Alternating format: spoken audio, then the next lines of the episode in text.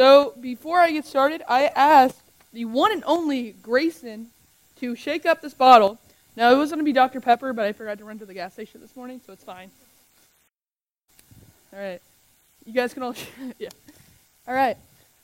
So when I came down to visit Hillcrest back in May, I forgot when it was. Uh, one of the first questions Mike asked me was, "Brendan, what's your favorite baseball team?" St. Louis Cardinals, and he let out a little sigh of, "Oh." I was like, "Does 2011 still hurt? 2011 World Series?" Like, yeah. So one of the things I realized is that one of the most dangerous questions I've heard is, "Brendan, who do you root for?"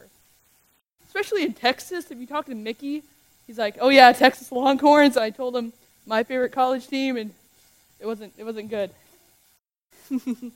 Anyways, before I get started, let's pray real quick, and then I'll uh, jump right in. Dearly Father, thank you for this day, God. Thank you for Hillcrest. Thank you for uh, letting us all be here today. God, uh, be with those who are affected by the El Paso shootings and the Dayton shootings and all the other prayer requests that are on the list, God, and the other prayer requests that aren't even aren't, aren't on the list.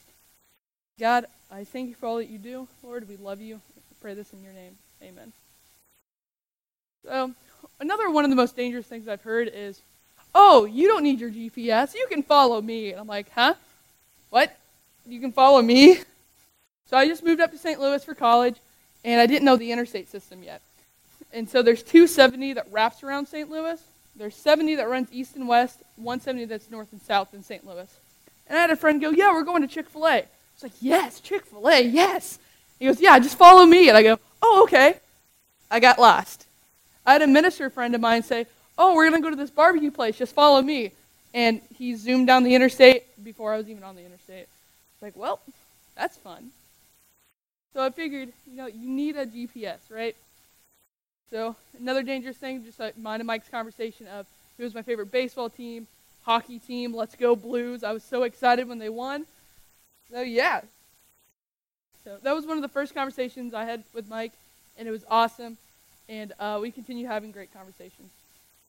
So one of the things was follow me. I'm like, why would I follow somebody that I just met in college? Or if someone tells me, oh, you should root for the sports team, and I'm like, what do you mean? I'm not going to just follow a random team or a random person I just met. Well, you know, there's plenty of times in the Bible where that happens. They follow a random person they just met. For instance, Matthew. So I'm going to read Matthew chapter 9, 9 through 13. You guys want to turn there? Are you getting tired, Grayson? you got it? You got this, man? All right. So as Jesus passed from there, he saw a man called Matthew sitting at a tax booth, and he said to him, Follow me. And he rose and followed him. And as Jesus reclined at the table in the house, in the house, the Matthew's house, behold, many tax collectors and sinners came and were reclining with Jesus and the disciples and his disciples. And when the Pharisees saw this, they said to his disciples, Why does your teacher eat with tax collectors and sinners? But when he heard it, he said, Those who are well have no need for a physician, but those who are sick. Go and learn what this means. I desire mercy and not sacrifice, for I've come to call the righteous, or not to call the righteous, but sinners. And I was reading that, I was like, this random dude, Matthew, sees Jesus, hears about Jesus, and goes, Yeah, I'm going to follow him, leaves everything. Now, what was really interesting about Matthew, he's a tax collector. And people didn't like tax collectors very much. It's kind of like the modern day, like, phone scam people, you know, you get a random call, it's like your car's warranty or IRS or whatever, those people. Anyway, so Matthew is sitting here at a tax collector's booth waiting for people to come by, like, oh, you owe me 50 pennies, you owe me three quarters, whatever, right? And Jesus sees him and goes, follow me. Matthew literally leaves his booth and just follows. Like, what in the world? Leaves everything behind. It was super weird. It was really interesting before this, and other, uh, I think it's a Luke, talks about more of a background as, as Matthew sees this or hears this. So before this passage, Jesus heals a paralytic man, and it was really awesome. It was one of the first miracles. It was really cool to see. And he was by a lake, so Matthew's tax collector booth was at a lake. People would drive across the lake, boat, whatever, and he would get money. So as Jesus passed up from there, he saw a man called Matthew, right? All right. So we're going to flip over to Matthew 19, 16 through 22 real quick. And behold, a man came to him saying, Teacher, what good deed must I do to have eternal life? And he said to him, Why do you ask me about, about what is good? There is only one who is good. If you would enter life, keep the commandments. He said to him, Which ones? And Jesus said, You shall not murder, you shall not steal, you shall not bear false witness. Honor your father and mother, and you shall love your neighbor as yourself. So I'm going to pause right there for a second. So Jesus is telling this rich young ruler all these things to follow. Don't murder, don't steal, don't cheat, honor your father and mother. I think I said that. Father and mother. And he's I feel like he was checking off boxes like, yeah, okay, okay, I did that. So in Sunday school today we were talking about how you may get a list from your parents or something when you're a kid, like do all these chores like mow the grass, do the dishes, fold laundry. I got those lists and I hated it. So it was a little checkbox. He's like, all right, all right, I got this, I got this. It's all good, it's all good. So Jesus keeps going and says, there, sorry, verse 20. The young man said to him, All these things I've kept. What do I still lack? Jesus said, If you would be perfect, go, sell what you possess and give to the poor, and you will have treasure in heaven, and come follow me. Now, this follow me is the same follow me that Matthew heard when Jesus said, Get up and follow me. So, keep reading a little bit. When the young man heard this, he went away sorrowfully, for he had great possessions. And then Jesus goes on to say about the it's easier for a camel, or sorry, it's easier for a camel to go through the eye of a needle than a rich man to get to heaven. But this rich young man was crying because he had to give up his possessions. Rather than Matthew, who was just like, yep, I'll give up the tax collector booth. I'll follow this random dude and these however many other disciples there were. So, one of the main things here is when you follow Jesus, life changes. We see Matthew's life change. In fact, you see it from that passage in Matthew 9. He invites all of his tax collectors' friends and all the other sinners. He's like, guys, come follow this Jesus dude. Come eat with us. If we're in Texas, right? So barbecue. I'm imagining this huge barbecue feast, like a whole pig and whatever else. Come, come eat. Let's hear about this Jesus guy. So the whole reason I asked Grayson to shake up this bottle, can I see it? Oh, I'll give it a little extra. Is that whenever you shake, uh, I wish it was Dr. Pepper, but you can see bubbles, you can see all this change. Now, if I open it up, I'm not going to open it up. you can still see the change. You still see bubbles. If I open it, it sprays everywhere. Now, if you do this with the water bottle, I can shake it up, and you see a little bit of bubbles, but nothing, right? There's nothing there. Shake it up more, you're like, oh, maybe it'll change. Nothing. If I open it up, nothing explodes. Some water droplets came out. I'm sorry.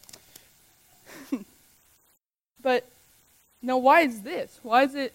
It's like the rich young ruler keeps the commandments, follows, here's what Jesus says, loves his neighbor, whatever else, but nothing changes.